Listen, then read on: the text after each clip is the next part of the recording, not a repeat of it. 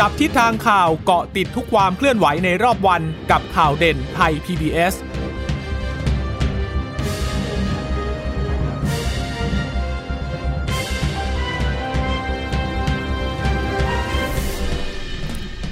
สวัสดีคุณผู้ฟังทุกท่านค่ะ ขอต้อนรับเข้าสู่ข่าวเด่นไทย PBS นะคะ วันนี้วันศุกร์ที่ 8 มกราคม 2564 แล้วนะคะ พบกับดิฉันพึ่งนภาคล่องพยาบาลและคุณชนชนนันพร้อมสมบัติบรรณาธิการจับตาสถานการณ์สวัสดีค่ะ สวัสดีค่ะ ค่ะ คุณผู้ฟังสามารถรับฟังเราได้นะ ผ่านทางเว็บไซต์ไทย PBS radio com หรือว่าจะผ่านทางแอปพลิเคชันไทย PBS podcast ด้วยนะคะ ก็ฝากสวัสดีคุณผู้ฟังที่ฟังเราอยู่นะคะ จากสถานีวิทยุที่เชื่อมโยงสัญญาณจากไทย PBS ด้วยนะคะก็เป็นประเด็นที่ถูกพูดถึงอย่างมากนะคะกับเรื่องของเอ่อการสื่อสารว่าโหลดแอปพลิเคชันไทยชนะแล้วไม่โหลดเนี่ยถ้าเกิดว่าไปพบว่าติดเชื้อโควิด -19 เนี่ยแล้วไม่โหลดเนี่ยว่าผิดหรือเปล่าก็ถูกพูดถึงอย่างมาก แล้ววันนี้ก็เป็นประเด็นที่คุณหมอทวีสินนั้นได้ออกมาถแถลงเมื่อช่วงสายๆวันนี้ก็ขอโทษประชาชนนะคะค่ะก็ต้องเรียกว่าหลายคนตั้งข้อสังเกตถึงเรื่อง การสื่อสารในสถานการณ์วิกฤตนะคะว่ากำลังขาดความเชื่อมั่นหรือเปล่านะคะ แต่ว่าวันนี้การออกมาขอโทษของคุณหมอทวีสินเนี่ยก็ถือว่าเป็นการยอมรับความผิดพลาดที่เกิดขึ้นนะคะ ก็พูดกันอย่างตรงไปตรงมาเหมือนกัน ว่าขอโทษที่ที่ผิดพลาดนะคะ ก็ดิฉันเชื่อว่าคนไทยอะ่ะ ให้อภัยกันอยู่แล้ว แต่ว่าก็หวังว่าการสื่อสารหลังจากนี้เนี่ยจะมีความระมัดระวัง แล้วก็สร้างความเชื่อมั่นให้กับประชาชนได้นะคะ เพราะว่าในช่วงสถานการณ์แบบนี้เนี่ย ประชาชนอยากจะมั่นใจในสิ่งที่รัฐหรือว่าภาครัฐเนี่ยสื่อสารไปยังประชาชนนะคะค่ะ ก็ย้อนให้คุณผู้ฟังนั้นได้ทราบนิดหนึ่งก็คือว่าเมื่อวานนี้เราก็คุยกันไปในรายการก็ค่อนข้างเยอะแล้วนะคะ ก็คือเมื่อช่วงเวลาสัก 11โมงกว่าเกือบเที่ยงนี่แหละคุณหมอก็พูดถึงเรื่องของประกาศการบังคับใช้ฉบับที่ 17 มีข้อกำหนดเรื่องของว่าในเฉพาะในพื้นที่ 5 จังหวัด ที่เป็นพื้นที่สีแดงเข้ม ที่ว่าการเดินทางเข้าออกเนี่ยหากตรวจพบแล้วก็ไปติดเชื้อโควิด -19 แล้วเกิดว่าแล้วพบว่าไม่โหลดแอปพลิเคชันหมอชนะเนี่ยถือว่าเป็นความผิดนะคะการที่คุณหมอแถลงออกมาอย่างนี้เนี่ยก็ทำให้ในโซเชียลมีเดียเนี่ยก็มีการพูดถึงอย่างมากเลยบอกว่าอ้าวแล้วไม่ได้เกิดว่าไม่ได้โหลดไม่มีโทรศัพท์มือถือล่ะ ไม่มีสมาร์ทโฟนที่โหลดได้ล่ะทำยังไงนะคะก็มีพูดถึงกันอย่างมาก ปรากฏว่าพอสักสายๆ รัฐมนตรีประจำสำนักนายกรัฐมนตรี คุณอนุชาบุรพชัยศรีก็ออกมาพูดบอกว่าคุยกับนายกแล้วไม่ถือว่าเป็นคำผิดนะ แล้วก็ออกมาขอโทษประชาชนด้วยนะคะ แล้วพอสักเวลาต่อมาคุณอนุทินชาญวิริกุลที่ตอนนี้เนี่ยกักตัวอยู่นะคะ 14 วันก็บอกบอกว่า ไม่โหลดถือว่าไม่ผิดนะ แล้วไม่พอค่ะ คุณชนันคุณผู้ฟังคะแล้วพอช่วงเย็นๆเนี่ยนายกก็ออกมาพูดทางพอดแคสต์เพจไทยคู่ฟ้าก็บอกว่าไม่โหลดเนี่ยไม่ผิดแล้วก็บอกไม่ได้นะว่าอย่าไปฟังข้อมูลที่ไม่เป็นความจริงอ้าวแล้วทีนี้สิ่งที่ประชาชนฟังมามันคืออะไร ก็เป็นสิ่งที่มีการตั้งคำถามเหมือนกันว่าอ้าวแล้ว การข้อมูลที่มันที่ที่ได้รับมา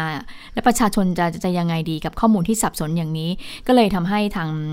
จับตาสถานการณ์นะคะเมื่อเช้าก็มีการพูดคุยเรื่องนี้เหมือนกัน แต่ว่าก่อนที่จะไปฟังนักวิชาการเขาวิเคราะห์เรื่องนี้ ไปฟังเสียงของคุณหมอทวีสินกันก่อนค่ะ ที่เมื่อเช้าที่ผ่านมาก็มีการขอโทษกับประชาชนในเรื่องนี้ค่ะก่อนอื่นต้องขอขออภัยขอโทษในเรื่องที่ผมได้สื่อสารไป ในหลาย ๆ เรื่องนะครับ ในช่วงของภาวะวิกฤตที่มีชุดข้อมูลข่าวสาร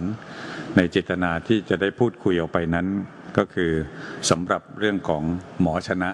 เป็นเรื่องที่เราต้องการความร่วมมือกับพี่น้องประชาชนมาก ๆนะครับ ในการที่จะได้ใช้แอปนี้ในการปกป้องตัวท่าน แล้วก็ปกป้องสังคมไทย คนไทยทั้งหมด หรือรวมคนที่อยู่ในประเทศไทยด้วยทั้งแรงงานต่าง ๆ ด้วยข้อมูลที่มีขึ้นมาที่ต้องการให้ท่านทราบก็คือ คนที่ป่วย คนที่ปกปิดข้อมูล แล้วก็ไปตรวจพบแล้วว่าไม่มีแอปไทยชนะ คนเหล่านี้ต้องได้รับเเรื่องของการกำหนดโทษนะครับ ซึ่งจริงๆแล้วมันต้องมีเชื่อมประโยคกันสองสามช่วง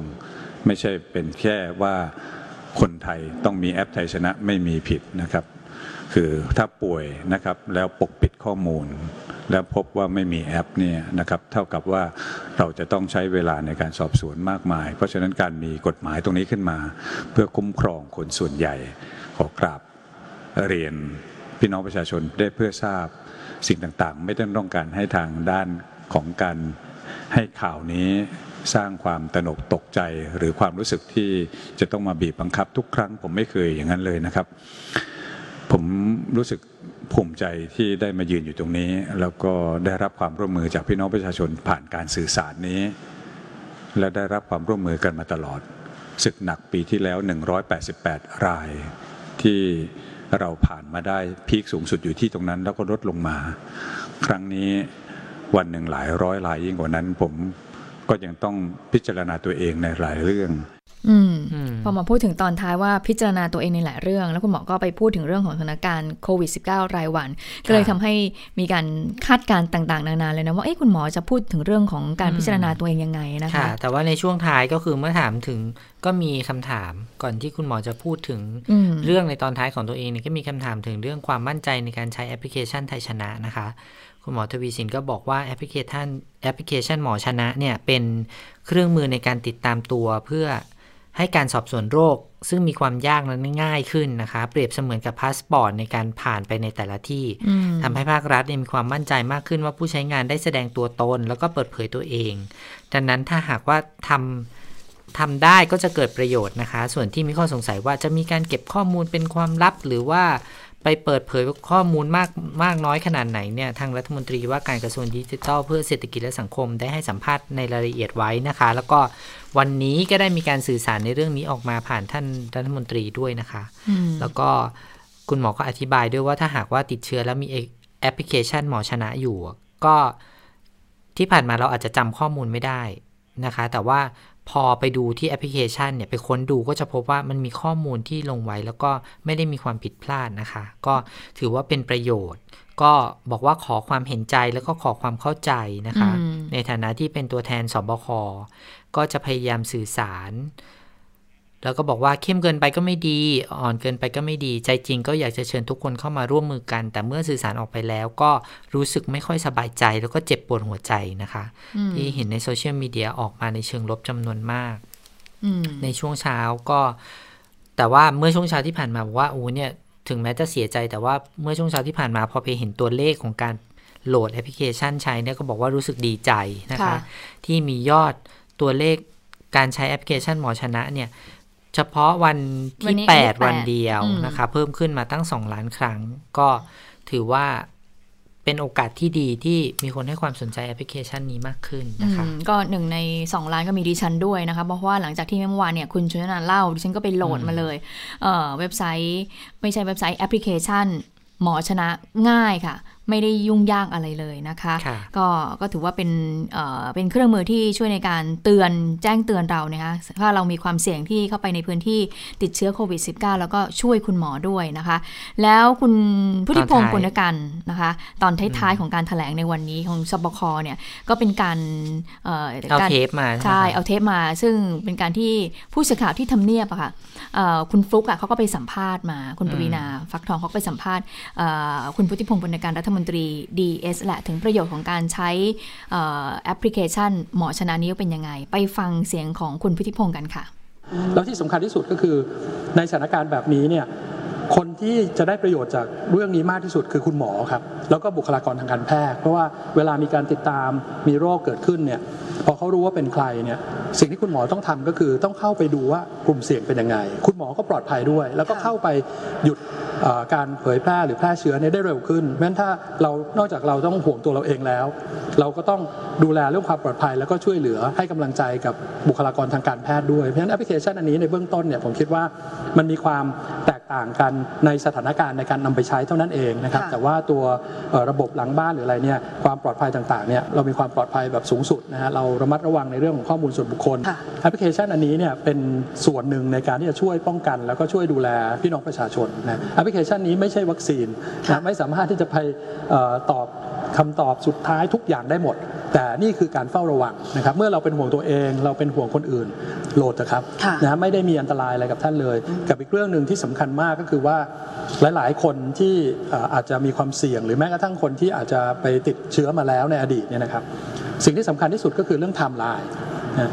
บางคนจำไม่ได้ด้วยซ้ำว่าตัวเองไปที่ไหนมาบ้างค่ะนะครับหรือว่าไม่ได้บอกรายละเอียด แต่คนที่ได้แอปพลิเคชันอันนี้เนี่ยแล้วโหลดไปเรียบร้อย เมื่อตัวเองเกิดเป็นขึ้นมาเนี่ยนะท่านไม่ต้องมานั่งเล่าว่าท่านไปไหนมาบ้างค่ะนะท่านไม่ต้องมานั่งคิด หรือไปกังวลว่าใครจะรู้ไม่เป็นไรนะฮะทางนี้คุณหมอเขาก็จะไปดูให้ว่าไทม์ไลน์ท่านไปไหนมาบ้าง เพื่อเป็นประโยชน์กับไทม์ไลน์ต่างๆ ที่ท่านไปมา เพื่อเขาจะได้เข้าไปเฝ้าระวังค่ะคนที่อยู่ข้างเคียงนะครับเอ่ออยากจะให้กลุ่มเสี่ยง จังหวัดที่เป็นพื้นที่สีแดง จังหวัดที่มีการติดโรคเยอะเนี่ยค่ะนะครับแล้วก็มีการต้องเดินทางไปเอ่อสัญจรไปมาเนี่ยมีความจำเป็นอย่างมากนะครับที่ควรจะต้องโหลดหมอชนะกันให้เยอะที่สุดนะฮะผมยกตัวอย่างง่ายๆเลยนะอย่างเช่น การขึ้นรถทัวร์ไปในเอ่อจังหวัดข้ามจังหวัดค่ะนะผมผมก็ได้ประสานงานกับท่านรัฐมนตรีคมนาคมไปด้วยนะท่านนายกก็สั่งการไปแล้วว่า อย่างเช่นนะครับตามสนามบินนะครับตามเอ่อท่ารถเอ่อ รถบขสรถทัวร์ต่างๆ รถไฟเนี่ยเวลาท่านจะเดินทางเนี่ยท่านโหลดหมอชนะปุ๊บเนี่ยเวลาท่านจะไปไหนเนี่ยนะท่านก็ปลอดภัยนะค่ะคนอื่นก็ปลอดภัยนะท่านกลับมาท่านก็จะได้รู้ว่าที่ท่านไปแล้วกลับมาเนี่ยหลังจากวันนั้นเนี่ยท่านมีความเสี่ยงหรือเปล่า เพราะบางทีเรานั่งรถบัสเราไม่รู้เลยว่าคนที่นั่งข้างหน้าคนนั่งข้างหลังเนี่ยหลังจากวันที่เราแยกทางกันแล้วนะต่างคนต่างกลับบ้านแล้วเนี่ย จะไปจะไปมีอาการเกิดขึ้นหรือเปล่า แต่ถ้าเราโหลดอันนี้ปุ๊บเนี่ยหลังจากนั้นมาถ้า 14 วันแล้วไม่เป็นเราก็ปลอดภัยไปค่ะนะเกิดเราไปเป็นเราไปสวนกับใครที่เป็นเขาก็จะมาเตือนท่านในแอปพลิเคชันนี้ ท่านก็จะได้ระมัดระวังไม่ไปตรวจบ้าง ไปหาคุณหมอก่อนบ้างควอนตินบ้างเพราะฉะนั้นการควบคุมโรคหรือการแพร่เชื้อเนี่ยก็จะรวดเร็วขึ้นค่ะนะครับค่ะคุณพิธิคุณพุทธิพงศ์ก็ยังตอบคำถามเรื่องข้อสงสัยเกี่ยวกับความปลอดภัยของแอปพลิเคชันด้วยนะคะ บอกว่า บางคนเนี่ยสงสัยว่าพอโหลดแอปพลิเคชันไปแชร์แล้วมีความปลอดภัยหรือเปล่า ก็ค่ะบอกว่ามีความปลอดภัย เพราะเมื่อโหลดไปแล้วจะไม่ปรากฏชื่อนามสกุล แต่ว่าจะเป็นรหัสตัวเลขเหมือนระบบคอมพิวเตอร์นะคะ ดังนั้นเวลาเข้าไปดูก็จะไม่รู้ว่าเป็นใคร ผู้ที่จะเข้าไปดูข้อมูลได้ก็จะจะมีแต่กรมควบคุมโรคกระทรวงสาธารณสุข และสามารถดูย้อนหลังได้ประมาณ 14 วัน แล้วก็จะทราบว่า ตัวเลขเนี้ยไปพบใครบ้าง ก็จะส่งสัญญาณเตือนเจ้าของหมายเลขนั้นๆว่ามีความเสี่ยงอืมส่วนข้อกังวลเกี่ยวกับไทม์ไลน์ของใครที่ไม่อยากจะบอกคนอื่น ถ้าพร้อมใจกันโหลดแอปพลิเคชันนี้ก็ไม่จำเป็นต้องไปบอกใครว่าเราไปไหนบ้างนะคะอืมอืมส่วนข้อกังวลว่าแอปพลิเคชันต้องมีการถ่ายรูปเพื่อยืนยันตัวเอง อาจจะไม่ปลอดภัยถูกนำรูปไปใช้นะคะ อันนี้ก็ยืนยันว่าถ่ายรูปในแอปพลิเคชัน เป็นแค่การถ่ายรูปแล้วก็เก็บไว้ในมือถือของคนนั้นๆ ไม่ได้นำไปเก็บข้อมูลเป็นส่วนกลาง การถ่ายรูปยืนยันตัวตนในกรณีที่จะเดินทางข้ามจังหวัดก็สามารถแสดงได้ที่จุดตรวจหรือว่าด่านตรวจค่ะ แล้วก็สุดท้ายข้อกังวลว่าแอปพลิเคชันหมอชนะ จะมีการติดตามทางไมโครโฟนว่าพูดอะไรออกไปแล้วจะถูกดูดเสียงเก็บไว้เอาไปเป็นข้อมูลอืมอืมเรื่องนี้ก็ไม่เป็นความจริงนะคะอืมแล้วก็แอปพลิเคชันหมอชนะ ปรับให้เหมาะสมกับสถานการณ์ที่ใช้ท่ามกลางการระบาดเป็นวงกว้าง เพื่อให้หมอให้พยาบาลเนี่ยเฝ้าติดตามข้อมูลและป้องกันการติดต่อของเชื้อ ที่จะไปกับประชาชนในการเดินทางได้รวดเร็วมากขึ้นเท่านั้นเองค่ะ ค่ะ แล้วคุณหมอก็ยังย้ำว่าแอปพลิเคชันเนี่ยไม่โหลดไม่ผิดกฎหมายนะ ไม่โหลดไม่เป็นไร แต่ขอความร่วมมือถ้าคนที่โหลดได้ก็เก็บไว้เถอะโหลดไว้เถอะเป็นประโยชน์กับตัวเองเพราะว่าเวลาไปไหนเมื่อ 7 หรือ 10 วันที่ผ่านมา ก็อาจจะไม่รู้ว่ามีความเสี่ยงหรือไม่ แต่ว่าถ้าเกิดว่าพอมีความเสี่ยงปุ๊บ ระบบก็จะแจ้งเตือนกลับมา สรุปว่าที่ฉันเข้าใจก็คือเมื่อดิฉันโหลดแล้วคุณชนันคะครับเอ่อดิฉันไปในพื้นที่พื้นที่หนึ่งมา แล้วผ่านไปสัก3วัน7วัน แล้วปรากฏว่าพื้นที่นั้นมี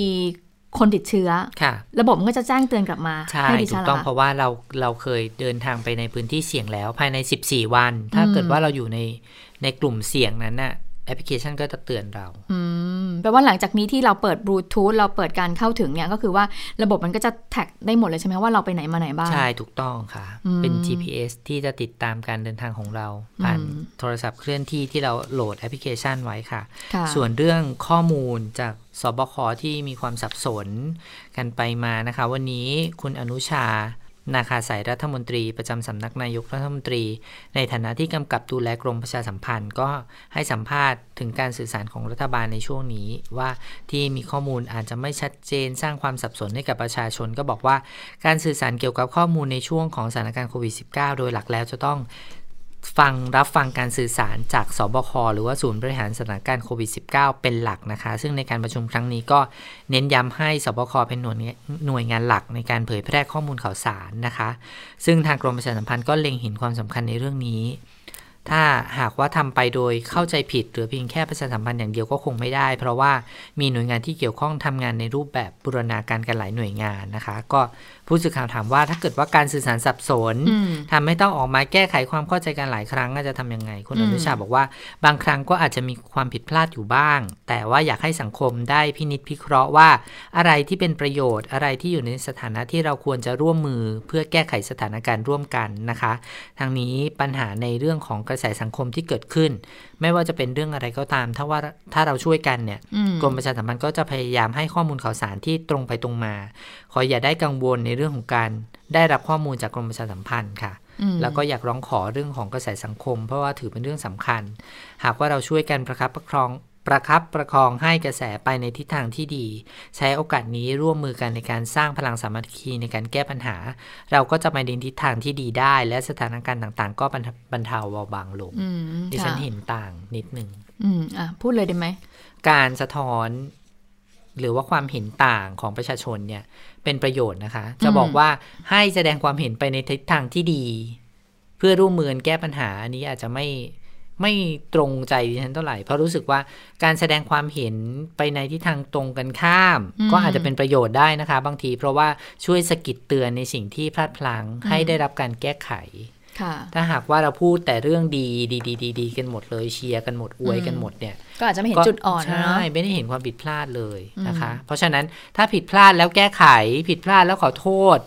เออเร่งรีบแก้ไขให้ทันเวลาเนี่ยดิฉันว่าเป็นประโยชน์นะคะ แต่ว่าถ้าผิดแล้วตะแบงไปเนี่ยก็ ก็จะไม่ได้ประโยชน์อะไร อืมก็ต้องนะคะยอมรับว่าเมื่อวานนี้ก็ถือว่าเป็นตัวอย่างเคสเคสหนึ่งนะเรื่องของวิกฤตการสื่อสารเหมือนกัน เพราะว่าแค่เรื่องเรื่องเดียวเนี่ย มีข้อมูลกลับไปกลับมาเปลี่ยนแปลงไปเปลี่ยนแปลงมาเนี่ยในเวลาอันรวดเร็วแล้วทีบุเดียควคลในข่าวเนี่ยอืมล้วนแล้วแต่เป็นบุคคลสำคัญใช่นะคะ มีแหมระดับรัฐมนตรี โพทั้สงนั้ต์นข้อเลยความใช่แล้วลบ อืมแล้วตอนเย็นก็มานายกอีกอืม แล้วนายกก็บอกว่าอย่าไปฟังข้อมูลที่เป็นเฟกนิวหรือไม่โอ้โหไม่เป็นข้อมูลที่ไม่ใช่ข้อเท็จจริงเพราะมันน่าเป็นกังวลเนาะเออรื่ทั้งนี้ยทั้งที่ว่าเราก็ฟังมาจากสบคคือถ้าเอาถูกไหมเฉพาะเอาเฉพาะรัฐมนตรีว่าการกระทรวงสาธารณสุขนะคะค่ะอันี้ที่ฉันไม่ได้ว่าท่านแต่ว่า อยากจะเล่าย้อนหลังไปหน่อยเออถ้าใครจำได้ก็คือมีการโพสต์ข้อมูลในลักษณะเนี้ย ตั้งแต่ตอนหน้ากากอนามัยในยุคที่เอ่อนักท่องเที่ยวต่างชาติอืม แล้วก็มีการโพสต์ว่านักท่องเที่ยวต่างชาติที่ไม่รับหน้ากากอนามัยอาจจะจำกันได้ แล้วก็ลบอืมแล้วมีการโพสต์ข้อมูลบางอย่าง หลังจากนั้นเนี่ยแล้วก็ลบ คนเนี่ยให้ความเชื่อมั่นกับความเป็นผู้นำด้านสาธารณสุขของประเทศนะคะ เพราะฉะนั้นการก่อนที่ฉันไม่ว่าเลยถ้าจะลบข้อมูลแต่ว่ามันจะดีกว่าถ้าหากว่าคิด ให้รอบครอบรอบถี่ครถ้อวบนก่ก่ออนนเนาะอืมก่อนที่จะโพสต์อืมเพราะว่าประชาชนเนี่ยคอยเฝ้าติดตามอยู่แล้วอืมนะคะ รวมถึงอย่างหลายท่านที่โพสต์ข้อมูลออกมาว่าอ่าล็อกดาวน์ไม่ล็อกดาวน์แล้วก็รีบโพสต์กันออกมา ปรากฏว่ามีข้อมูลที่ขัดแย้งไม่ตรงกันอยู่อืมก็สร้างความสับสนให้ประชาชนได้เหมือนกันอืมนะคะค่ะความรวดเร็วอาจจะไม่ใช่คำตอบสุดท้ายก็ได้อืมนะคะนะคะ ก็อาจจะต้องให้ทางหน่วยงานที่เกี่ยวข้องหน่วยงานของรัฐเนี่ยไปพูดคุยให้ชัดเจนก่อนนะคะ ก่อนที่จะมีการสื่อสารกับอืมประชาชน แล้วก็มีการจัดตั้งศูนย์สบคอย่างนี้แล้วเนี่ยในการเป็นศูนย์รวมข้อมูลอย่างนี้แล้วเนี่ยก็คือควรจะแถลงจากหน่วยงานนี้จากส่วนกลางโดยตรงเลยนะคะ เรื่องนี้เนี่ย เมื่อเช้าดิฉันก็ได้ไปสอบถามจากเอ่ออาจารย์ทราตรีใต้ฟ้าพูนอาจารย์นิเทศศาสตร์จุฬาภาควิชาการประชาสัมพันธ์ อาจารย์ก็มองบอกว่าอืมเนี่ยแหละการสื่อสารของรัฐเนี่ยมีปัญหาค่ะและนอกจากการสื่อสารของรัฐมีปัญหาแล้วเนี่ยก็มีปัญหาในเรื่องของการจัดการด้วย เหมือนกับว่ามีการแย่งซีนกันค่ะก็คือว่าคนนี้จะจะอจะอกเร็มาวพูดกว่าเอาออกมาพูดเอออีอีกคนนึงจะออกมาพูด ทั้งทั้งที่อย่างยกตัวอย่างกรณีของทางจังหวัดเนี่ย ทางทางสบคให้อำนาจทางจังหวัดในการออกคำสั่งใช่ไหมคะค่ะทีนี้เมื่อมีการให้อำนาจแล้วเนี่ยก็ต้องให้จังหวัดเนี่ยเป็นคนที่แถลง แต่เกิดการผิดพลาดอะไรขึ้นมาเนี่ยเอ่ออาจจะสบคอาจจะไปสะกิดบอกว่าเรียกคุยกันก่อนเรียกคุยกันก่อนว่านี่ข้อมูลเนี่ยมันเพื่อให้เขาไปม่ด้นะแก้ไขประกาศอืมใช่ไม่ใช่ไปประกาศสวนปั้งออกไปให้เขารู้สึกอับอายขายขี้หน้าอ่าใช่ใช่มันก็เลยเป็นเป็นเป็นสิ่งที่เอ่ออาจารย์ทาตีมองว่านี่แหละคือปัญหาการจัดการแล้วมันก็จะมีผลกระทบต่อประชาชน เพราะว่าประชาชนจะเกิดความไม่มั่นใจละไปฟังเสียงของอาจารย์ทาตรีใต้ฟ้าพูนในประเด็นนี้กันค่ะในแง่ของการจัดการนะครับจริงๆถ้าเราดูแล้วนะครับเอ่อ ทางรัฐบาลเนี่ยตั้งศูนย์ขึ้นมาสบคขึ้นมาเนี่ยก็ถูกตามหลักในการจัดการภาวะวิกฤตตั้งศูนย์มาเพื่ออะไรครับ เพื่อให้ข้อมูลข่าวสารและถ้ามีข้อมูลจากแหล่งทั้งหลายมาเนี่ยก็มาที่ศูนย์แล้วศูนย์จะได้ชี้แจงนั่นหมายความว่าประชาชนนะครับ จะได้รับข้อมูลจากแหล่งเดียวไม่มีความสับสน แต่ทีนี้พอถึงเวลาทำดำเนินงานไปเรื่อยๆนะครับ โดยเฉพาะในช่วงช่วงเนี้ยนะครับ ที่กลับขึ้นมาระบาดอีกรอบหนึ่งเนี้ยเราจะเห็นว่า กลไกที่ถูกวางเอาไว้เนี่ยไม่ถูกปฏิบัติ แล้วก็ไม่มีการเคารพในรูปแบบของการจัดจัดตั้งศูนย์ขึ้นมา เพราะฉะนั้นเราจะเห็นว่าคนที่มาให้ข่าวให้สัมภาษณ์หลายคนเนี่ยค่ะนั่งอยู่เป็นกรรมการอยู่ในศูนย์นี้ด้วยทำไมไม่คุยกัน ให้เรียบร้อยนะครับ จะมีการเปลี่ยนแปลงอะไรเนี่ยตามหลักแล้วเนี่ยต้องไปคุยกันหลังบ้านครับ แล้วก็ให้โฆษกออกมาแถลงเพราะฉะนั้นประชาชนจะได้ฟังโฆษกเพียงท่านเดียวอืมแต่เราจะเห็นว่าต่างคนต่างมาพูดนะครับ แล้วก็มีความขัดแย้งกัน ต่อไปก็คือประชาชนจะฟังจากใครนะครับเลยทำให้ข้อมูลข่าวสารเนี่ยมันก็จะกระจัดกระจายไปหมดเลย แล้วก็ไม่รู้ว่าจะเชื่อใครดี อันนี้คือเรื่องของการจัดการนะครับ คือไม่เคารพกฎกติกา ไม่ว่าจะเป็นผู้บริหารระดับสูงแค่ไหนก็ตามเมื่อจัดตั้งศูนย์ขึ้นมาแล้ว มีคนทำหน้าที่ในการให้ข้อมูล ถ้าเขาให้ข้อมูลผิดต้องไปพูดหลังบ้านและให้เขากลับขึ้นมาชี้แจง อันนี้คือความถูกต้องนะครับ อันนี้คือเรื่องของการจัดการนะครับอืมค่ะนะคะอาจารย์ก็บอกว่าไม่ว่าจะเป็นผู้บริหารระดับสูงแค่ไหน ถ้าเกิดการสื่อสารข้อมูลที่ผิดพลาด ก็ต้องไปพูดคุยกันหลังบ้านให้เรียบร้อยก่อนอืมอย่างเช่นเคสของกทม เรื่องอาหารอะไรนะ ให้นั่งรับประทานอาหารได้กี่โมงนี่ชัดเจนเลยนะคะ คุณชนนันท์ค่ะถ้าเกิดว่าแล้วตอนนี้อาจารย์เขาก็ยังย้ำเรื่องการเป็น official เนาะเรื่องการให้ข้อมูลใช่ใช่ในช่องทางหลักอืมช่องทางหลักคืออะไรคะช่องทางหลักก็คือช่องทางที่เป็นทางการที่สุดอะก็คือทางแถลงตรงนี้ใช่ไหมใช่ หรือว่าอะถ้าสมมุติว่าเป็นเพจก็มันก็ควรจะเป็นเพจแบบ official อะเพจของอ่าศบค.อืมนะคะ เพื่อให้เอ่อเผยแพร่กันต่อไปอย่างถูกต้องอะ ไม่ได้มีความผิดพลาดเกิดขึ้น แต่ว่าดิฉันย้ำว่าตัวบุคคลน่ะมีความสำคัญอย่างมากเลยในการที่ใช้โซเชียลมีเดียปัจจุบันเนี่ยเราไม่มานั่งรอทีวีแถลงกันแล้วนะคะ ปัจจุบันก็รอทางโซเชียลมีเดียกันทั้งนั้น แล้วคนส่วนใหญ่เนี่ยไม่ฟังอะไรยาวๆ เพราะฉะนั้นการมานั่งทำความเข้าใจอะไรยาวๆ เขาชอบอ่านเพจ อ่านกราฟิก อ่านอินโฟกราฟิกใช่ไหมคะ ทีนี้เนี่ยถ้าเกิดว่ารัฐบาลสามารถหรือว่าหน่วยงานของรัฐเนี่ยสามารถสื่อสารแบบ สั้นๆ แล้วก็กระชับฉับไวได้เนี่ยก็จะเป็นโอกาสอันดี ส่วนตัวบุคคล ถ้าไม่แน่ใจ ไม่ว่าท่านอย่าจะอยู่พูดในเลยระเนอะดับใดก็ตามอ่าก็อย่าเพิ่งโพสต์นะคะอืมเพราะว่าโพสต์แล้วลบอะ มันแย่กว่าท่านโพสต์ช้านะคะอืมนะคะ แล้วก็ในฐานะที่ท่านเป็นคนกำกับดูแลเรื่องสำคัญเหล่านี้ของประเทศเนี่ย มันคงจะมีผลกระทบต่อความรู้สึกของประชาชนอืมแล้วพอถึงเวลาเกิดกระแสวิพากษ์วิจารณ์เนี่ย ท่านจะ ปฏิเสธความรับผิดชอบ ปฏิเสธความเสียหายที่เกิดขึ้นก็คงเป็นเรื่องยากเหมือนกันนะคะอืมค่ะ ก็หวังว่าอีเคสเนี่ยจะเป็นเคสสุดท้ายนะ ไม่ใช่มาสื่อสารกันเอ่อที่มีความเอ่อลักคุณลั่นนุชภาพูดเหมือนคดีฆาตกรรมนะคะ อยากให้เป็นเคสสุดท้ายเอาจริงๆมันมีหลายเคสแล้วให้ใช่ดิฉันไล่มา ตั้งแต่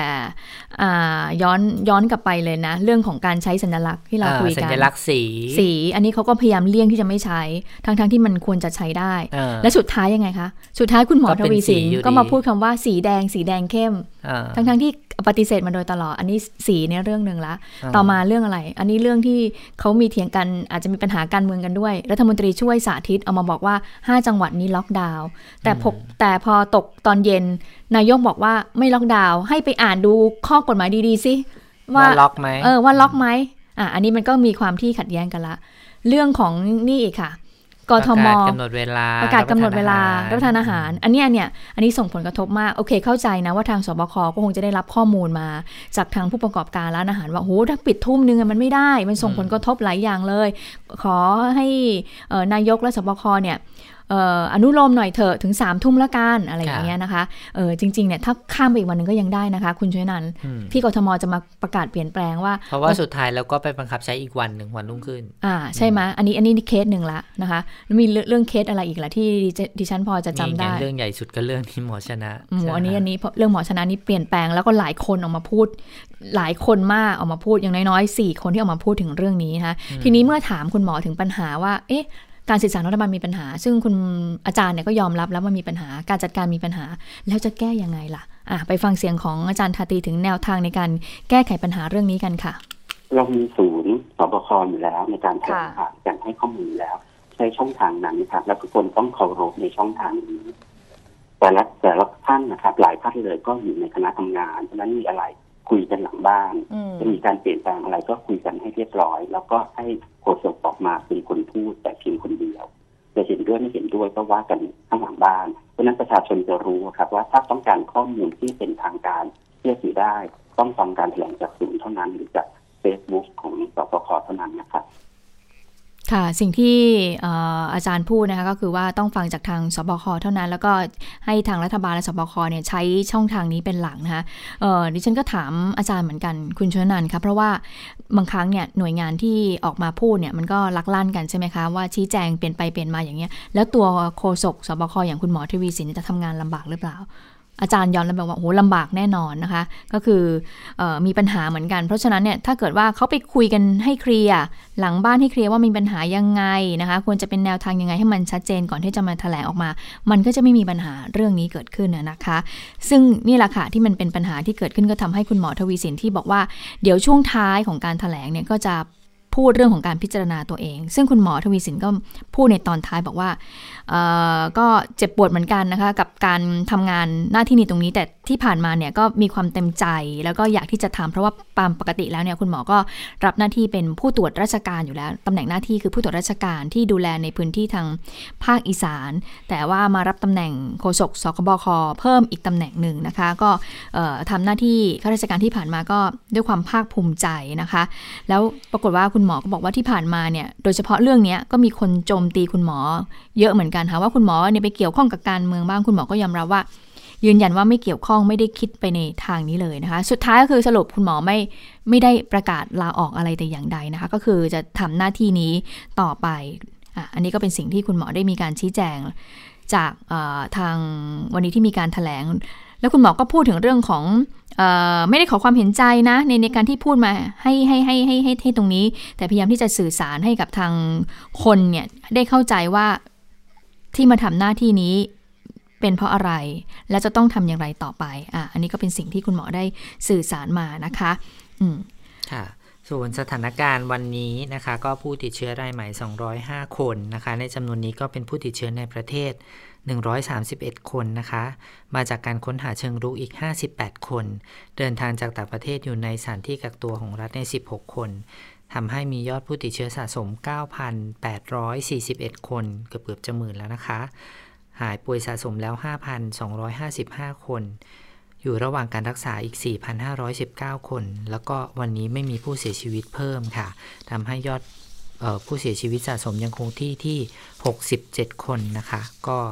กระจายการติดเชื้อเนี่ยกระจายอยู่ใน 57 จังหวัดแล้วด้วยกันนะคะอืมส่วนยอดโรงพยาบาลสนามนี่เพิ่งจะมีการถแถลงเมื่อ ไม่กี่นาทีที่ผ่านมานะคะ ทางกระทรวงสาธารณสุขกำลังแถลงอยู่ในขณะนี้ บอกว่ายอดเตียงของโรงพยาบาลสนามที่ได้รับการรายงานล่าสุดเมื่อเวลาประมาณบ่ายสองโมงที่ผ่านมาเนี่ยก็เน้นไปที่จังหวัดการที่มีการแพร่ระบาดมากนะคะ ก็คือสี่จังหวัดในในภาคตะวันออกนะคะ สมุทรสาครตอนนี้มี 872 เตียงนะคะ ที่ชนบุรี ระยอง แล้วก็จันทบุรีเนี่ยมีรวมกัน 444 เตียงนะคะ ตอนนี้รวมกันทั้งหมดที่มีในภาคตะวันออกเนี่ย1,316 เตียงนะคะ มีผู้ป่วยหรือว่าผู้ติดเชื้ออาการน้อยหรือว่าไม่มีอาการเนี่ยเข้าพักแล้วทั้งหมด 686 เตียงด้วยกันนะคะ ทางกระทรวงสาธารณสุขก็มีเป้าหมายจะขยายโรงพยาบาลสนามเนี่ยให้รองรับในพื้นที่สุขภาพ 1,000 เตียงต่อเขต สุขภาพ 1 เขตนะคะ เพราะฉะนั้นก็ยังมีความจำเป็นที่จะต้องเพิ่มจำนวนถ้าหากว่าในพื้นที่ไหนที่มีการติดเชื้อเพิ่มมากขึ้นนะคะ แต่ว่ายืนยันว่าเตียงสำหรับผู้ป่วย อาการปานกลางถึงอาการหนักที่เราสำรองไว้ในโรงพยาบาลเนี่ยยังเพียงพอสำหรับการรองรับผู้ป่วยได้อยู่นะคะ แต่ว่าการเพิ่มโรงพยาบาลสนามเนี่ยก็เพื่อควบคุมแล้วก็ป้องกันการระบาด ในพื้นที่ให้สามารถอยู่ในวงจำกัดได้ค่ะ อืมนะคะซึ่งก็เราก็มีเสียงของผู้ในวยการโรงพยาบาลบ้านแพ้วด้วยนะคะที่เขาพูดถึงเรื่องของความสำคัญของโรงพยาบาลสนาม แล้วก็บอกว่าเราเอาคนที่ไม่มีอาการอาการไม่มากเนี่ยมาอยู่ที่นี่เพื่อควบคุมการเอ่อแพร่ระบาดให้อยู่ในวงจำกัดนะคะไปฟังเสียงของผู้ในวยการโรงพยาบาลบ้านแพ้วกันค่ะ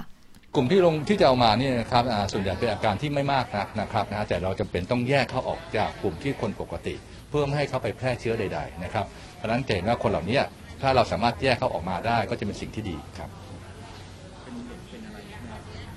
อ่าครับตอนนี้เรากำลังเริ่มจะตอนนี้เราขออนุญาตเป็นผู้ใหญ่ก่อนนะครับเพราะความที่เด็กจะมีความทับซับซ้อนอยู่เยอะนะครับ เรากำลังพิจารณาดูว่าในกรณีที่เด็กเล็กมากๆนะครับเราจะไว้ที่โรงพยาบาลดีหรือไว้ที่ไหนดีนะครับที่ต้องมีการดูแลที่ซับซ้อนเพิ่มมากขึ้นนะครับการที่อยู่โรงพยาบาลสนามอาจจะมีข้อจำกัดบางประการที่เราอาจจะไม่สามารถดูแลเด็กเล็กขนาดนั้นได้นะครับ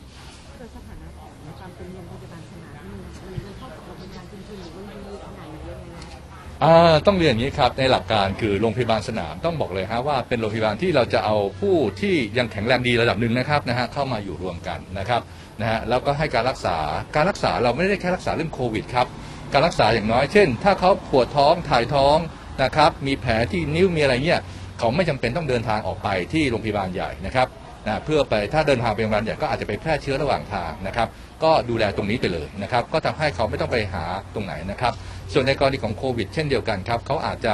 มีอาการที่มากขึ้น แล้วก็มีทีมแพทย์ที่จะดูแลอาการของโควิดร่วมด้วย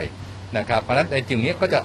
ตอบโจทย์ทั้งหมดนะครับเพื่อจะให้ดูแลผู้ป่วยทุกทุกระบบที่เป็นไปได้นะครับนั้นของโรงพยาบาลบ้านแพ้ก็จะทีมแพทย์และทีมพยาบาลที่มีความรู้ความสามารถนะครับและเครื่องมือนะครับที่เราจะพอสามารถดูแลผู้ป่วยได้ระดับหนึ่งเลยครับเข้ามาช่วยกันครับ ค่ะ นอกจากจะได้รับการเอ่อดูแลจากทางโรงพยาบาลบ้านแพ้วแล้วนะคะ ที่ดูแลโรงพยาบาลสนามนะคะ ทางกองทัพบกก็บอกว่า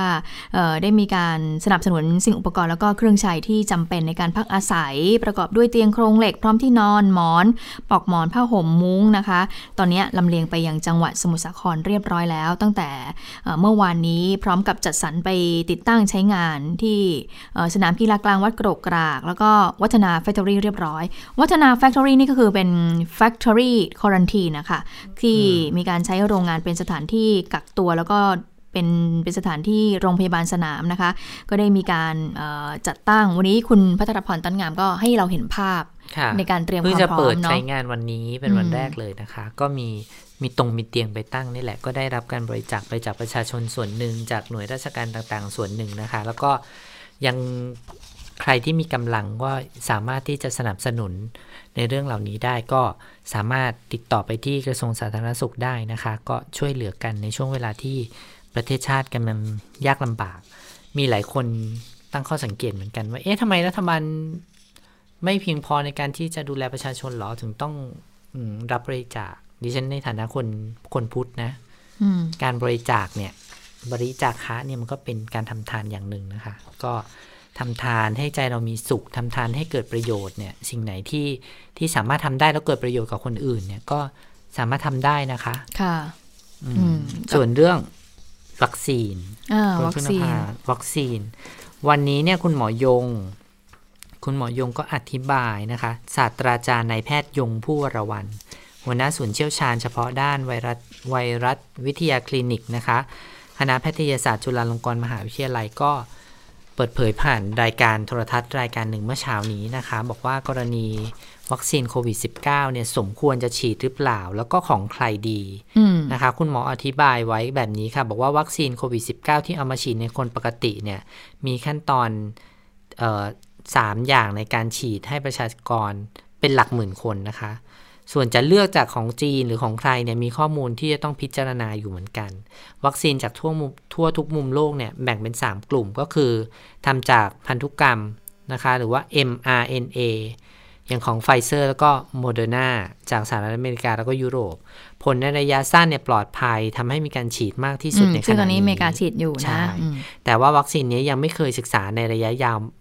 ผลกระทบในระยะยาวมาก่อนในมนุษย์มาก่อนเลยนะคะเพราะว่ารีบผลิตแล้วก็รีบเอาออกมาใช้ใช่ไหมคะค่ะส่วนแบบที่ 2 ก็คือแอสตราเซเนกาสปุตสปุตนิกสปุตนิกของของรัสเซียรัสเซียอืมแล้วก็ของจีนเนี่ยใช้ไวรัสนำเข้าเอ่อใช้ไวรัสนำเข้าไปของมนุษย์ แล้วก็ให้เซลล์มนุษย์น่ะสร้างภูมิต้านทาน เคยใช้มันเอ่อเคยใช้ในมนุษย์ น่าจะเอ่ออีโบลาวัคซีนอีโบลาใช่ไหมคะแล้วก็ศึกษาไปได้ไม่เยอะผลค่ะระยะยาวก็ยังไม่มีใครทราบอืมส่วนกลุ่มที่ 3 ก็คือกลุ่มวัคซีนที่จะมาจากเชื้อตายอืมก็คือเอาไวรัสมาเพาะเลี้ยงแล้วก็ทำให้ตายแล้วก็เอามาทำเป็นวัคซีนเหมือนกับ ที่เราเคยฉีดเอ่อไวเอ่อวัคซีนพิษสุนัขบ้าอย่างเงี้ยนะคะอ่าค่ะก็เคยมีแบบนี้กันมาแล้ว แล้วก็เขาบอกว่าไปศึกษาดูในหลาย ๆ ประเทศนะคะ ยกตัวอย่างเช่นชิโนแวค ก็พบประสิทธิภาพ 90%วัคซีนของจีนไปศึกษาใน UAE ใน 30,000 กว่าคนก็พบประสิทธิภาพ 86%ด้วยกันนะคะ คุณหมอยงก็ยืนยันว่าโชคดีแล้วที่จีนนะให้วัคซีนเราตั้ง 2 ล้านโดส เพราะว่าด้วยเงื่อนไขต่างๆ ทั้งแง่ของกฎหมายก็ทำให้หาวัคซีนได้ยากยากมากนะคะ ซึ่งเป็นเรื่องที่โชคดีที่เราอะมีมิตรภาพมีความสัมพันธ์ที่ดีกับจีน เพราะว่าจีนผลิตได้ได้มาก แต่ว่าก็แจกจ่ายออกไปได้ยากมากเหมือนกันนะคะ ใครที่บอกว่าวัคซีนจีนไม่ดีเนี่ย ก็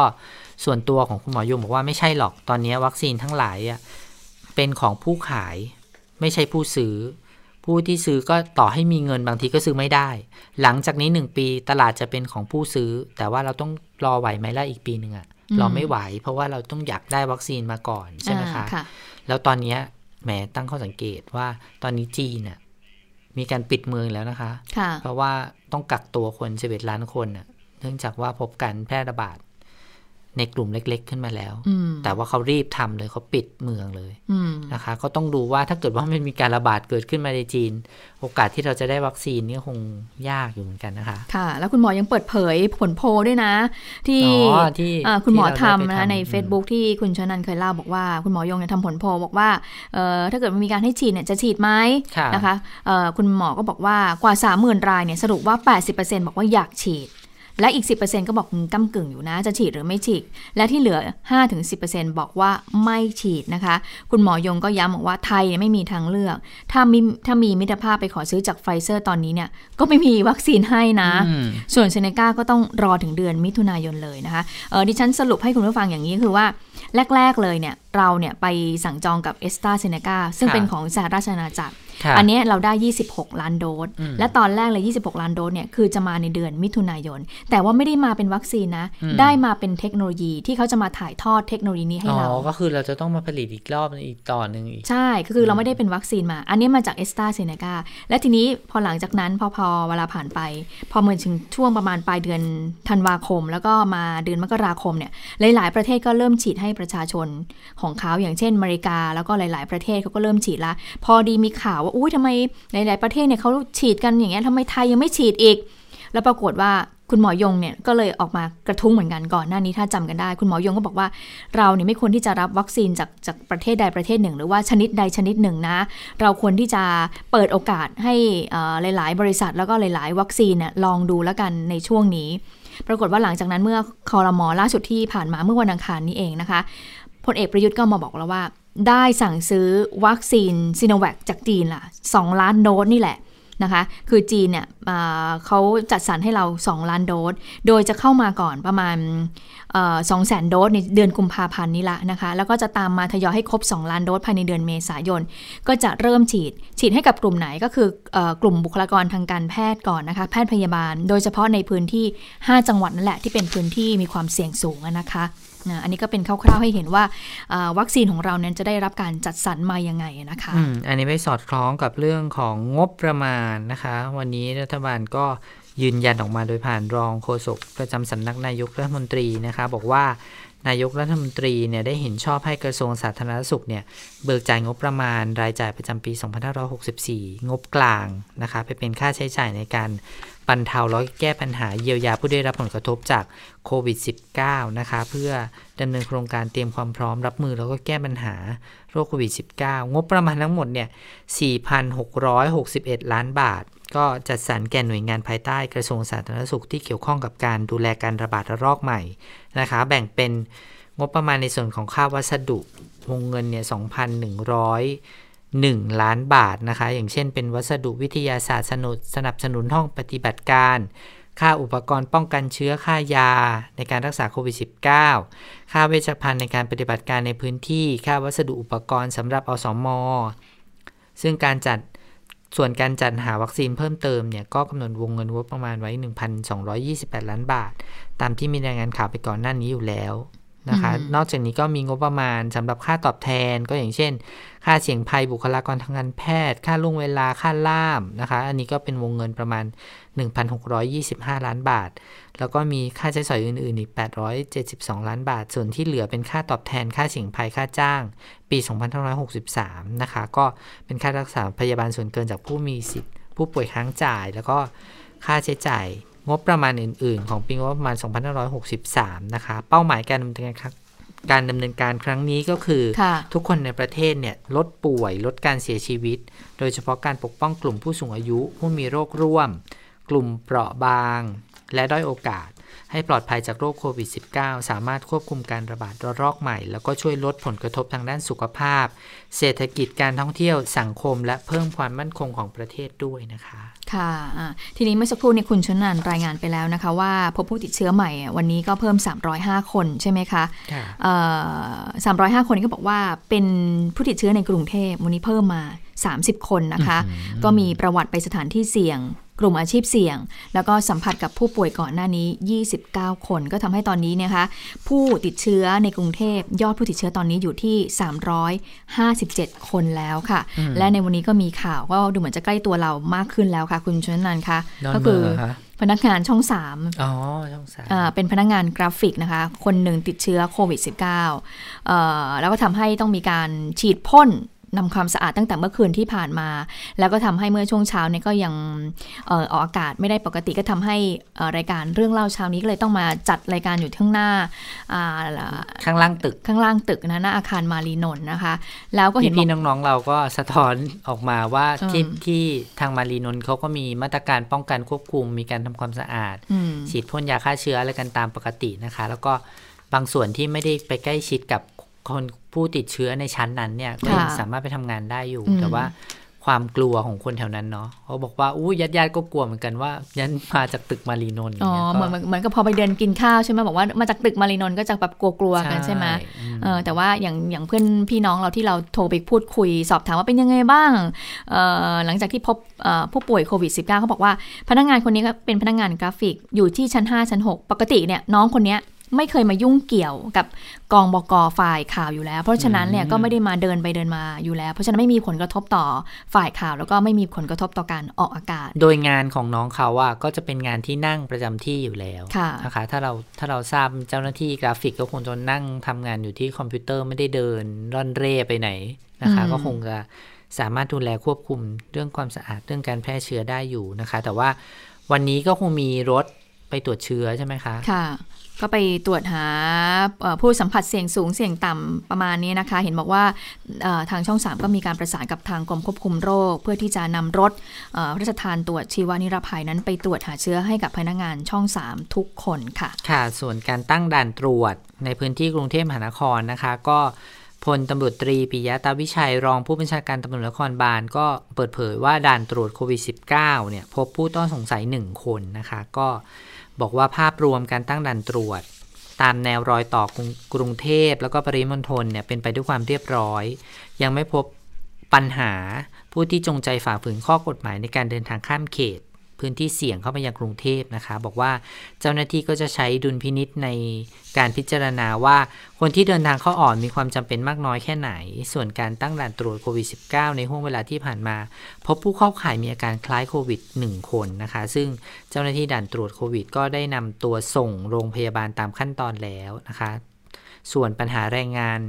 ข้ามชาติผิดกฎหมายที่เป็นหนึ่งในสาเหตุของการแพร่ระบาดของโควิด -19 เนี่ย พลตรวจตรีปิยะก็บอกว่า เชื่อว่าจะมีความพยายามในการขนขนย้ายข้ามเขตพื้นที่อย่างแน่นอน ก็เลยได้กำชับให้ทุกพื้นที่ประสานกับสำนักงานตรวจคนเข้าเมืองในการตรวจค้น แหล่งหลบซ่อนของแรงงานผิดกฎหมายในกรุงเทพด้วยนะคะอืมนี่ค่ะ มีข่าวนี้พอดีเลยเขาบอกว่าวันเนี้ยตำรวจตรวจคนเข้าเมืองตรวจสอบบ้านเช่าหลังหนึ่งอืมอยู่แถวตลาดใหม่ดอนเมืองกรุงเทพก็คือไม่รู้ที่เดียวกันกับที่เคยไปจับได้ 18 คนตอนนั้นหรือเปล่านะ 18 คนแล้วก็ติดเชื้อไป 7 คนน่ะอ่าน่าจะเดียวกันนะโอใช่เคไหมงั้นกันของเก่าใช่ไหมแต่ว่าอาจจะมีเปิดเผยอ๋อว่าก็คือตอนนั้นน่ะ ไปควบคุมแรงงานมาได้อ่าส่งแรงงานไปแล้วแต่ยังจับเจ้าของบ้านไม่ได้ ก็คืออมอันเนี้ยจับเจ้าของบ้านได้แล้วใช่ไหมคะค่ะ ก็นี่มีไมค์บังบูหรือบะบอบูสามีเป็นผู้ที่ไปหาแรงงานต่างด้าวเข้ามาพักอาศัยนะตำรวจก็บอกว่าก็ต้องหาวิธีการสอบปากคำเพื่อสืบหาตัวในทุนแล้วก็ผู้เกี่ยวข้องมาดำเนินคดี เนื่องจากเจ้าตัวก็มีความเสี่ยงว่าจะติดเชื้อนะตอนนี้ก็เลยควบคุมตัวไว้ในห้องขังก่อนค่ะนี่นะฟังข้อมูลมาบอกว่าบอบูเนี่ยเป็นชาวอินเดีย แล้วก็อยู่ในประเทศไทยมานานแล้วแหละ แล้วก็อืมมีครอบครัว แล้วก็ที่ผ่านมานี่ก็เคยเห็นมีการพาแรงงานข้ามชาติอะมาอยู่ที่บ้านเช่าเนี้ยอยู่บ้าง แต่ว่าตอนนั้นมันไม่ได้มีสถานการณ์โควิดไง ชาวบ้านก็ไม่ได้กลัว เพราะว่ามันเป็นลักษณะของบ้านเช่าที่ปลูกติดติดติดติดกันนะคะ ปรากฏว่าทีเนี้ยล็อตหลังมาเนี่ยเขาก็มีการมาบอกเพื่อนบ้านเหมือนกันว่าเดี๋ยวเขาจะเอาแรงงานเข้ามามาพักอยู่ที่นี่แป๊บหนึ่งนะ เดี๋ยวแล้วเดี๋ยวจะพาย้ายไปที่อื่น แต่ปรากฏว่าชาวบ้านอะ กลัว กลัวว่าจะติดโควิด ก็เลยแอบถ่ายคลิป อืมมีแรงงานมาอยู่ แล้วก็แจ้งเจ้าหน้าที่นะคะ ปรากฏเจ้าหน้าที่ก็เข้าไปควบคุมตัว แรงงานได้มา 18 คนแล้วก็ส่งตรวจ ปรากฏว่า 7 คนติดโควิดนะคะ แล้วก็เข้าใจว่าตอนนี้เจ้าหน้าที่ควบคุมตัวอยู่ที่ตมนะคะ แล้วก็ เดี๋ยวจะดำเนินการตามขั้นตอนก็ใครป่วยส่งรักษาใครไม่ป่วยก็ผลักดันกลับประเทศต่อไปอืค่ะมบอกว่าตำรวจก็ต้องไปตรวจหาเชื้อด้วยนะเพราะเนื่องจากมีความเสี่ยงในการปฏิบัติหน้าที่นะคะอืมเดี๋ยวรอผลตรวจอยู่นะคะเอาละค่ะได้เวลาสถานการณ์ในต่างประเทศแล้ว สวัสดีค่ะคุณสาวรักษ์ค่ะสวัสดีการเมืองค่ะในอเมริกาเป็นไงบ้างคะแน่นอนนะคะ ย่อมต้องมีควันหลงเกิดขึ้นจากเหตุการณ์ที่ผู้ชุมนุมนั้นบุกเข้าไปในรัฐสภาเมื่อวานนี้ คุณคุณทรัมป์ค่ะเป็นไงบ้างคะคุณทรัมป์โดนทิ้ง อ่าเดินลอยแพใช่ยังคะใช่ก็กระโดดลงเรือกันเยอะทีเดียวนะคะ แต่ดิฉันว่ามันก็ไม่ค่อยส่งผลอะไรเท่าไหร่ เพราะว่าต่อให้ต่อให้ทีมงานทำงานต่อไปก็อยู่ได้ประมาณ 2 อาทิตย์ ใช่เพราะว่าจะหมดอืมหมดวาระหน้าที่ใช่นะคะคือดิฉันถามเป็นความรู้ว่าจบไปเฉยๆ ในช่วงเวลาสองสัปดาห์ที่เหลือค่ะกับยื่นถอดถอนเออมันจะมีผลต่างกันยังไง คือไอกระบวนการยืดถอดถอนที่เราเล่าในรายการนี้ไปเมื่อวานค่ะนะที่ค่ะว่ามาตรา 25 คือพอดูกำหนดเวลามันเป็นกระบวนการที่ใช้เวลาค่อนข้างนานถ้าอย่างเป็นั้นเดืก็อนคงไม่เข้าไม่เข้าเงื่อนไขนี้แน่ ๆ เลยสองใช่อาทิตย์ไม่ทันพูดง่ายๆใช่ แต่ว่าประธานสภาผู้แทนราษฎรนะคะ ออกคุณมาแนนซี่เหรอคะขู่ว่าใช่แนนซี่เพโลซีนะคะ ก็ขู่ว่าให้ไมค์เพนส์เนี่ยซึ่งเป็นรองประธานาธิบดีรีบทำรีบดำเนิอ๋นอการทำไมเพนไม่ทำฉันจะทำอย่างนี้ยเหรอ ใช่ทำไมเป็นประธานสภาคองเกรสก็เดี๋ยวจะหาทางทำกันเองนะคะอ๋อซึ่งท่าทีของไมค์เพนส์ตอนนี้ก็ยังนิ่ง ๆ อยู่อืมเขาเขามองกันว่าไมค์เพนส์เนี่ยอาจจะไม่ทำเพราะว่าหนึ่งไมค์เพนส์อาจจะยังต้องการมีอนาคตทางการเมืองอยู่ แล้วรู้สึกว่าทรัมป์เนี่ยเป็นคนเจ้าคิดเจ้าแค้นอืมคือถ้ามาหักหลังทรัมป์ในช่วงเวลาเนี้ย ก็กลัวในโดนอนาคตเอาคืนก็ไม่รู้ว่าจะโดนอ๋อออะไรบ้างนะคะ ก็เลยคิดว่าไมค์เพนส์ไม่น่าจะทำอะไร น่าจะอยู่นิ่งๆงี้ไปแหละ เพราะว่าอีกแป๊บเดียวเองนะคะ เดี๋ยวก็ถึงวันที่ 20 มกราคมแล้ว ทีนี้ไปดูกันค่ะรายชื่อคนที่ทยอยลาออกนะคะ ซึ่งเป็นทีมงานของทรัมป์เนี่ย มีตั้งแต่ระดับรัฐมนตรีไปจนถึงหัวหน้าคณะทำงานของสตรีหมายเลขหนึ่งเลยนะคะ คนระดับรัฐมนตรีที่ลาออกเนี่ยมีสองคนนะคะ มีคนที่ชื่อว่าเอเลนชาวค่ะ คนนี้เป็นกระทรวงคมนาคมนะคะ เป็นรัฐมนตรีคนแรกที่ประกาศลาออกเออจาก เป็นรัฐมนตรีคนแรกที่ประกาศลาออกนะคะ ส่วนคนต่อมาค่ะก็เป็นเบตซี เดวอสนะคะ เป็นรัฐมนตรีกระทรวงศึกษาธิการของสหรัฐ แล้วก็มีระดับหัวหน้าคณะทำงานของทำเนียบขาว มิก มัลวานีย์อะไรอย่างเงี้ยนะคะค่ะแล้วก็มีรองผู้ช่วยรัฐมนตรีว่าการกระทรวงพาณิชย์ ของในจอห์นเอ่อคอสเตลล่า ซึ่งสิ่งที่น่าสนใจเนี่ยก็คือเหตุผลในการลาออกของแต่ละคน บางคนพูดชัดเจนเลยนะคะว่าเออไม่พอใจแล้วก็ไม่เห็นด้วยกับการกระทำของทรัมป์ที่ยุยงปลุกปั่นจนนำไปสู่เหตุการณ์รุนแรง แต่ขณะที่บางคนน่าสังเกตว่าจะเป็นเจ้าหน้าที่ระดับล่างๆ จะให้เหตุผลในการลาออกแบบ แบบพยายามไม่เอ่ยถึงอะ่ะค่ะเช่น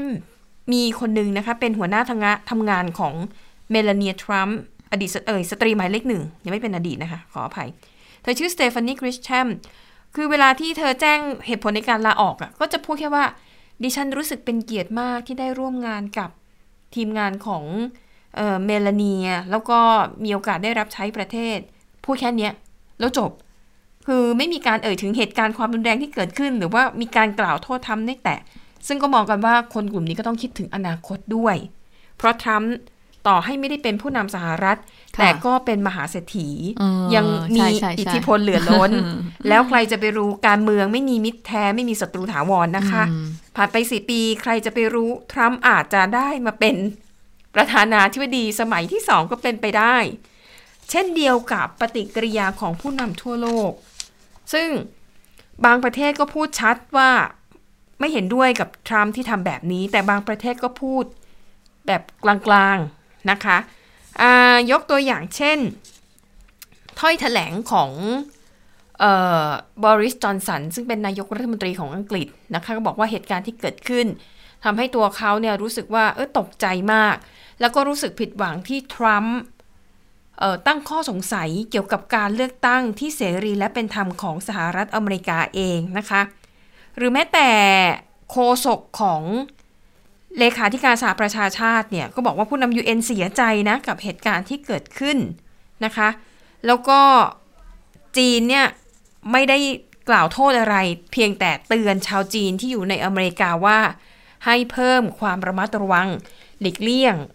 การชุมนุมที่มีคนมารวมตัวกันมาก ๆ นะคะ หรืออย่างอินเดียนะคะ นายกรัฐมนตรีเนเรนทาโมดีเนี่ย ก็ทวิตข้อความค่ะบอกว่ารู้สึกเสียใจเมื่อเห็นข่าวการจราจนและความรุนแรง แล้วก็สนับสนุนให้อเมริกานั้น มีการเปลี่ยนผ่านอำนาจอย่างเป็นระเบียบและอย่างสันติต่อไปนะคะ นั่นก็คือความเห็นส่วนใหญ่ของผู้นำประเทศที่ออกมาแบบกลางๆอะไม่ได้รุนแรงอะไรมาก แต่ถ้าเราไปฟังความเห็น ที่บรรดาสำนักข่าวทั้งหลายไปถามประชาชนทั่วไปเนี่ยนะคะ ก็จะได้ความเห็นที่รุนแรงมากกว่า อย่างเช่นที่ประเทศเซเนกัลเนี่ยเขาไปถามคนที่นั่นเอ่อชาวเซเนกัลคนหนึ่งก็ให้ความเห็นว่า ในอดีตเนี่ยอเมริกาเนี่ยคือสัญลักษณ์คือรากฐานแห่งเสรีภาพแล้วก็ประชาธิปไตย แต่จากนี้ไปเนี่ยคงจะใช้คำนี้กับสหรัฐอเมริกาไม่ได้อีก เห็นไหมดูเหมือนทรัมป์ถูกทอดทิ้งทั้งจากทีมงานของตัวเอง รวมถึงสื่อสังคมออนไลน์ด้วยนะคะ อย่างเมื่อวานนี้เนี่ยที่เรารายงานให้ทราบว่า Twitter สั่งระงับ account ของทรัมป์12 ชั่วโมง ตอนนี้ทรัมป์กลับมาแล้วนะคะ สามารถโพสต์อะไรต่อมีอะไรใน Twitter ได้ และโพสต์แรกของทรัมป์เป็นคลิปวิดีโอค่ะ ความยาว 2 นาที 41 วินาที เป็นคลิปที่ทรัมป์เนี่ยยืนแถลงในทำเนียบขาว แล้วก็พูดในทำนองว่า คนที่มีส่วนร่วมกับเหตุการณ์รุนแรงเมื่อวานนี้นะ เป็นคุณไม่ใช่ตัวแทนของประเทศนี้ คุณไม่ได้สะท้อนถึงประเทศสหรัฐอเมริกา แล้วก็พูดคล้าย ๆ ว่าแบบไม่ไม่สนับสนุนน่ะอ้าวเหรอแล้วแล้วก็อ้างว่าเนี่ยหลังเกิดเหตุผมมันได้สั่งให้กองกำลัง National Guard ส่งให้เจ้าหน้าที่เนี่ย เข้าไปดูแลความปลอดภัย แล้วปรากฏว่าดิฉันก็เลยเลื่อนไปดูคอมเมนต์ปรากฏว่าคนที่เชียร์ทรัมป์จำนวนมาก ก็ยังเขียน ข้อความเข้ามาชื่นชม นี่คือประธานาธิบดีที่ดีที่สุด บางคนก็บอกว่า ตายแล้วท่านกำลังจะลงจากตำแหน่งอีกสองสัปดาห์ ฉันรู้สึกเสียใจมากอืมอะไรอย่างเงี้ย แต่ก็มีบางคนที่ออกมาแสดงความเห็นแย้งว่า คุณจะมาพูดอย่างนี้ได้ยังไง เพราะว่าคุณคือสาเหตุของความรุนแรงที่เกิดขึ้นอืมนะคะ อ่า อันนั้นก็คือท่าทีของทรัมป์ก็คือพยายามทำให้สถานการณ์เบาลง แต่ว่าในส่วนของ Facebook ที่ตอนแรกบอกว่าเออแบน ทรัมป์เนี่ย 24 ชั่วโมง ล่าสุดค่ะ มาร์คซักเกอร์เบิร์กออกมาบอกเองเลยนะคะ ว่า Facebook และก็ Instagram ซึ่งก็เป็นเครือเดียวกัน ขอแบนทรัมป์แบบไม่มีกำหนดอืมอย่างน้อยๆ เนี่ยก็ต้องหลังวันที่ 20 มกราคมไปแล้วอืมประเมินสถานการณ์ดูอีกทีถ้าทุกอย่างมันเข้าสู่ภาวะปกติ โจไบเดนควบคุมสถานการณ์ได้แอคเคาท์ของเอ่อทรัมป์ทรัมป์เนี่ยก็ อาจจะเปิดให้กลับมาโพสต์ได้ตามปกติอืมนะคะคุณชนอุนสาวราครับเออดิฉันสงสัยนิดนึงตอนที่มันมีเหตุการณ์ความวุ่นวาย แล้วก็มีเจ้าหน้าที่เข้าไปใช้แก๊สน้ำตา อันนี้ค่ะเป็นใครสั่งอะจริง ๆ ต้องเป็นเจ้าหน้าที่สั่งอ่าคือเจ้าหน้าที่ต้องได้รับคำสั่งเออแล้วแล้วแล้วมันสั่งเบื้อบจากใคร เพราะว่าคนที่คนที่เป็นคนที่ก่อม็อบอะพูดง่ายๆถ้าเป็นคนก่อม็อบค่ะก็คือเกิดกับโดนัลด์ทรัมป์เองอะค่ะคือที่ดิฉันอ่านในข้อมูล Twitter ที่อืมอย่างที่บอกไปอะนะคะ ที่ทำอ้างว่าเขาสั่งให้อ่ากองกำลัง National Guard เข้าไปควบคุมสถานการณ์เนี่ยก็มีคนหนึงเข้ามาคอมเมนต์แล้วก็เอารายงานข่าวของ Washington Post มาบอกว่าจริง ๆ แล้วทรัมป์ไม่ได้สั่งอ่าคนที่สั่งเป็นรัฐมนตรีว่าการกระทรวงกลาโหม สั่งโดยอำนาจของเขาแต่คล้าย ๆ กับว่าทรัมป์เนี่ยอ้างอืมอ้างว่าตัวเองเป็นฉัคนคนสั่งไปสั่ง ใช่อืมแต่ว่าในรายละเอียดข่าวก็เขียนชัดเจนนะว่า รัฐมนตรีกำลังโหมกลาโหมเนี่ยเป็นคนที่ เอ่อ มีคำสั่งให้เจ้าหน้าที่ ไม่รู้ใครมีอำนาจถ้าเป็นประเทศเราก็เป็นเป็นตำรวจเนาะอืม แต่อย่าลืมว่าสภาของอเมริกาเขามีตำรวจสภาของเขาด้วย เออใช่เขาอาจนะคะจะเป็นเจ้าหน้าที่เขาแต่ดิฉันเห็นภาพนะ ตอนที่บุอืกมเข้าไปอะฟาดจริงนะคะ ฟาดจริงไม่อิงนิยายมากค่ะฟาดแบบแต่โอ้ยถ้าเป็นคนไทยต้องดราม่ามากอะและแต่ว่าประเด็นนี้คืออะเข้าไปในพื้นที่ชั้นในครับอืมค่ะ และเรื่องนี้ก็เลยทำให้สื่อสังคมออนไลน์โดนโจมตีอีกครั้งว่าทำไมปล่อยให้เหตุการณ์มันบานปลาย คือไม่ควรจะมาแบนหลังจากมันเกิดเหตุแล้ว คือควรจะแบนตั้งแต่ก่อนก่อนเกิดเรื่องและเล็งเห็นแล้วว่าสถานการณ์ภายภาคหน้ามันจะนำไปสู่ความรุนแรง คือไม่ใช่ปล่อยให้ทรัมป์พูดอย่างนู้นแล้วก็ผู้สนับสนุนเนี่ยเขามาจุดเขามาสุมไฟเพิ่มนะคะ ดังนั้นรอบนี้สื่อสังคมออนไลน์ก็ตกเป็นจำเลยเช่นเดียวกัน มิเชลโอบามาอดีตสตรีหมายเลขหนึ่งออกมาบอกเลยนะคะว่า สื่อสังคมออนไลน์ทั้งหลายคุณควรจะแบนทรัมป์แบบถาวรเลยนะ เพราะเห็นแล้วว่าสิ่งที่เขาทำมันส่งผลอะไรขึ้นมาบ้าง แต่ก็ค่ะยากนะคะ เรื่องนี้ก็ยากเหมือนกันเพราะว่ามันทางแพลตฟอร์มก็คงคิดถึงเรื่องของสิทธิในการก็ไม่เป็นไร เดี๋ยวทำก็เปิดเองก็ได้เรื่องการแสดงความเห็นอ๋อคนรวยจะตายทางแพลตฟอร์มของตัวเอง เปิดฟอร์มของตัวเองเลย อืมอ่าแล้วค่ะ ติดค่ะตามกันต่อในข่าวค่ำมิติใหม่ทั่วไทยนะคะเอ่อหมดเวลาของข่าวเด่นไทย PBS แล้วค่ะ พบกันใหม่สัปดาห์หน้า สวัสดีค่ะ สวัสดีค่ะ